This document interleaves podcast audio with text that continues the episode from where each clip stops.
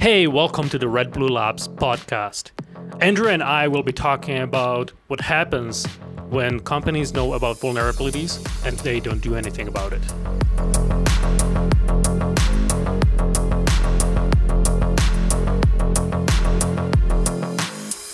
Awesome. You know, Lubos, recently in the news, um, Newfoundland uh, revealed that they had a massive cyber attack that happened. Data was stolen, and they didn't they didn't reveal this to the public for for months. Right. Okay.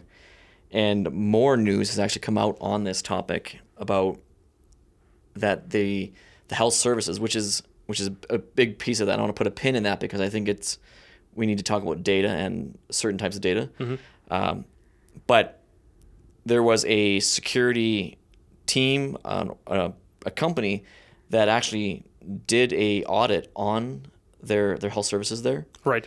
that came back and said your your infrastructure is horribly vulnerable, and that in fact they even said to the health services that it's not it's not an if you're going to be attacked, it's inevitable, and I think that was the actual word in the report. An attack is inevitable. So before we continue, I want to ask you how big was this attack? Because I think I think we need to put it into perspective. How much data was stolen and wh- what kind of data was stolen? Well, the data that was stolen was uh, the personal records of everybody, right? And that's the entire province of of people Which is a major major problem. It's a huge, yeah, it's a huge problem, and they, that should be a, a massive embarrassment for for that organization to have lost that kind of the confidentiality aspect. I, I think it goes beyond embarrassment. I, I, I think you know they need it needs to go into a legal challenge. I think honestly that a class action lawsuit would be justified in this case, Right. Because of the amount of people that were impacted by this thing, right? The the government who is supposed to be in charge of their data has had a massive attack, and now it's out there, right? Do we know how long it was before the attack happened? Between between the time when this was flagged and the actual attack happened? I'm I'm very confident that it was about three months. Okay. The report happened, um, and nothing nothing happened. Which brings me to the, the the topic that I wanted to talk about today, is that many times uh, auditors and security professionals will do a report, and they will tell the client, "Whoa, hold on a tick here. You're horribly vulnerable here. Vulnerable here. It's it's not a if. It is a, a matter of time here." And I've I've had that conversation with clients too, Lubos, and I've had clients that have just chosen to sit on that information, and some people have not had it happen. But then there has been some clients that actually Yeah. it did happen, Yeah. just like I said it would. Yeah, because I I mean, three months is really not that long of a time. You know, they should be in reality. They should be acting up on it right away as soon as they see the the, the report. yeah, But companies like you know governmental companies or um, you know government bodies are a large ship that are really hard to steer. Mm-hmm. So oftentimes it might be sitting on somebody's desk for a couple months before they even touch it, and that's that's where the mistakes happen. which would make these these government bodies a really tasty target Yeah. for attackers, right? Because they know that they can't move fast, and that's that. You make a good point. Maybe that's a an issue that as you get bigger as an organization, it actually gets harder to act on some of these some of these findings. I mean, guaranteed those those people that did that report had a, a list of findings, and they would have been they would have had. I can picture it now, Lubos. I can picture the that that standard risk matrix picture, and they would have had some some issues, some findings that were right in the red, Yeah. right? Maybe even printed off with, with color. Yeah, if they're lucky. Oh my goodness. Well, it's it's the it's the taxpayer dollar, so yeah, that definitely wasn't cut printed in color. but I mean, we don't know if they tackled those high risk things Hopefully they did. Um, but that's that's the that's a problem I would say in in industry. And we mentioned it in a previous podcast about risk appetite. Yeah. And that some people they, they just don't have a concept of what what does this risk actually mean. You the this is, the security professional will say, hold on here.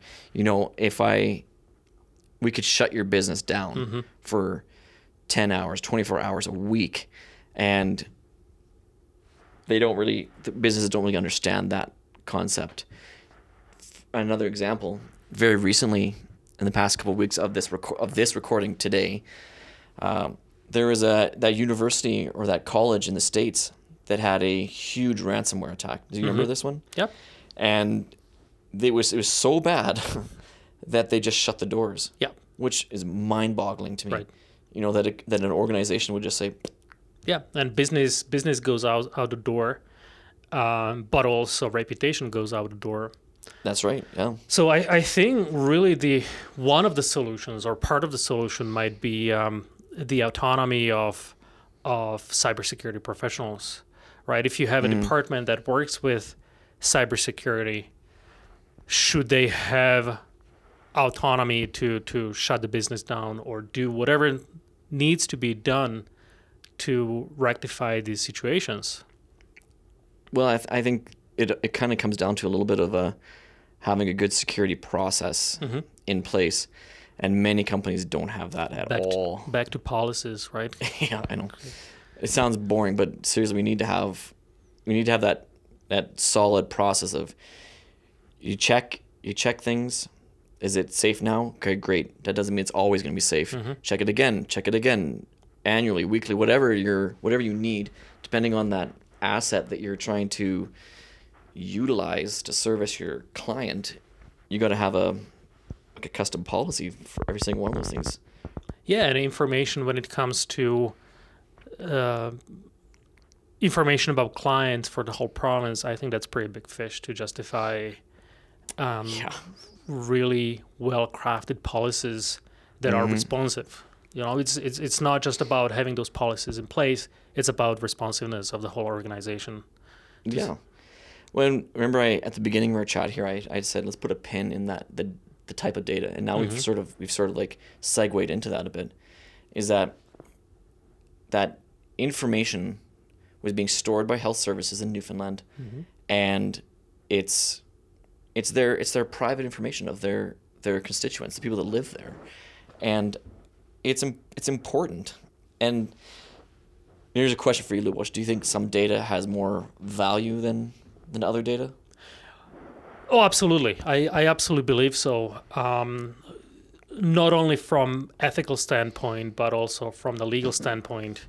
Um, government organizations are governed by FOIP, Freedom of Information Privacy laws in Canada, and uh, the personal information information that can lead you to identification of people is at the highest priority here. So so anything that can be that that is that has to do with um, health records, like in this case, anything that could identify your birth date, anything that could identify you as a person, th- those have the highest priority legally and, in my opinion, ethically. Yeah, and I, I would agree. I would agree with you. And I feel like if you're going to be the kind of organization organization that's going to be storing this data, collecting it, and doing whatever you need to do with it analytically, you have a high responsibility to protect that that data. And the health services in Newfoundland, they really dropped the ball Yeah. for people. So uh, let's segue to ethics. From the ethical standpoint, how responsible is this governmental body for this information? How responsible would they be? I would say. I mean, they're they're super responsible. Is that a is that a professional way to say it? yeah. Uh, I mean, oh, sorry, super duper responsible. They they have my information, right? If I lived there, they'd have my information. Just like our province, they've got all of my information. It's we're it's a, a trust relationship, and I we don't really get a choice on that. We have we have to go through them. I think that's a big part of it that, that we don't have a choice. You know, if, if you have a private company, Mm-hmm. then you mm, may have a choice between company A and company B, Yeah, where you entrust that information. Where with governmental body, you don't. You yeah. know, And who's gonna get punished? That's that's exactly my question. Who's gonna get their hands slapped really hard? Are they just going to turn around and say, "Hey, sorry, this happened," or maybe not even that? Yeah, well, they hid it for a few months, right? The attack happened, and then they didn't release it to the public for a chunk of time. What were they doing? Probably scrambling, like, "Hokey Dinah, what do we, what do we do here?" They probably spent more time. You know, this is just me, per- my my opinion here, Lubos, but they probably spent more time f- trying to figure out uh, how to cover their back ends Mhm. than patching it, Mhm. right? It's probably patched now because it's they spent enough hours on it, but yeah, it's a, it's an important question, and it's not something that's unique to Newfoundland Health Services, and that's the part that's scary. Yeah, is I, I think it comes down to human nature, um, of procrastination, perhaps bit of a, uh, bit of a feeling invincible. Yeah. You know, uh, maybe thinking that nothing is going to happen, Mm-hmm. uh, and then these things happen, and and now you're scrambling. Yeah. Um, this is, as you say, this is not a first case. And when I hear about cases like this, I always think back to Chernobyl Oh yeah. in uh, 1986. Eighty six. 86. Yeah. Yeah, in 1986, where they did not announce that the accident happened until I think a couple days, three days later, or maybe even Really? close to a week. Uh, no, I don't think it was a week, but you know, maybe a couple days later. Even still, it's a pretty Uh, big accident. which is that's a you know going back to Mm-hmm. to same behavior and that's just because it's a human nature to try to not necessarily hide i don't want to call it hide is Yeah. w- once you realize that you are in big trouble that that, that you messed up then uh, you know you're cautious about releasing that information Yeah. Well, I think also a, a piece that is in here is that humans, by our nature, are we tend to lean towards the path of least resistance, Mhm. and so when we're setting up our environments, there is a there's a temptation to say this, oh sweet, it works, and then you step away, and you don't go through those proper security uh, channels and those proper security tests. And is it actually ready for production environment? Maybe not right? Just because it works and users can connect to it doesn't necessarily mean that it's it's ready because honest to goodness i've been in enough situations and i've seen users and that's these are the users for people that are listening users are just regular people that are using your services they find unique ways to get around the things that you've set up to protect them yeah right? And that's where that quality testing, that security testing comes in. It's absolutely critical. that's the blue teaming versus red teaming here right it's Yeah. I think you mentioned it a couple of episodes before that when you are on a blue team, you know, you may be trying to secure something once or twice, where on a red team you keep trying until you you uh, until you get something. Yeah, and the the organizations that can build a red and blue team in house Mhm. are they're doing something right. But a lot of organizations and like clients, they don't have that kind of funds to to do that, and I think that's why we're gonna we see we're seeing a rise in uh, contract red teams. Yeah. which is fascinating, and I'd love to be a part of that, uh, Lubos because we we we need that as well. People that can think about okay, how do I circumvent this? Yeah. Before your users can, or before your competitor can, because we we Yeah. we forget that the the bad actors aren't always just some gang over in a different country. Yeah. Sometimes it's literally the person selling the same product down the street. Yeah, or even internal threats. That's Right. right. We forget about that one too. Yeah. It's terrible. It's it's really bad. Yeah. Right? Oftentimes, that's the that you know you are the most vulnerable from the inside. Yeah. Yeah, exactly. Think about firewalls, right? Once you're past the firewall. You're past it. But that's that's where um, I'm a big fan of platforms like Bugcrowd, where you can specify what you want to be tested on as a, as a company. You can say, okay, I, I want everyone to try and do penetration testing on on my web platform or web application Yeah. and there is potentially thousands of people trying it and uh, Yeah. raising the flags if something is not vulnerable or sorry smart, if, if yeah. something is vulnerable so so i'm a, i'm a big fan of outsourcing it this way Mm-hmm. and having lots of people uh, take their stab at testing your applications Yeah. um, I think that many government bodies are very hesitant because of the nature of information that they store. Yeah, I think you make a really good point there. You know, we got the private companies that can pay random people to do the Bugcrowd bug bug bounties, Mhm. which is which is genius. I agree. Um, because those people are probably, you know, they may be doing that stuff anyways. Yeah. Well, let's let's pay them money to help us fix it Yeah. before it actually is a as a problem. But you make a good point. The the government has a lot of stuff they need to protect.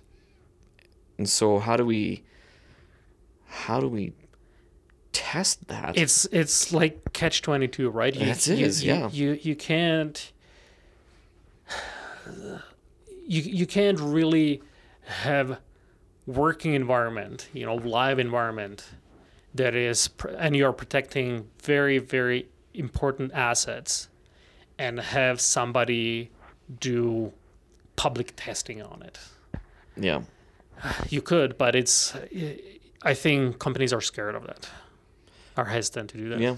And so maybe maybe we'll see a increase of like I said red team contracts. Yeah. And getting hired with that that would be a tangible way to do it. Mhm. You know, you sign your your forms, your NDAs and you're you're firstborn and you're not you won't be able to reveal what anything. Yeah. And so I can see that. or maybe you don't do it on the live data at that point right you Yeah. just Yeah. you the database is filled up with with something else Yeah, Right. that would be a that would be a tangible way to test it. It's all, it got all the same footprint and makeup. It's just the data is whatever. Yeah. Yeah, I, that's a good point. So, so today we've we've talked about um, the issue of clients and organizations having been told that you're vulnerable and that in, an attack is inevitable. And so now we've also talked about some different ways that we can uh, potentially combat that. We talked about policies. We talked about uh, red teaming, blue teaming, and how those can those can help out the scenario. How the people that organizations that are collecting our data, they're they are responsible to protect it. And if you are collecting client data, you are responsible for protecting that the data in transit and in uh, in rest. In rest, yeah.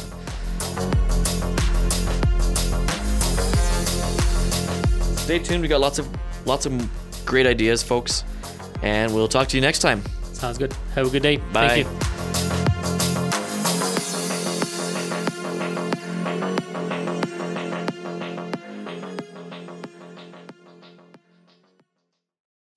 Yeah, and I think they'd have a. I think the people there would have a. What is it called when people have a joint lawsuit? We'll look it up. Insert here. let me pause this Pause. it's called class action lawsuit Oh, oh!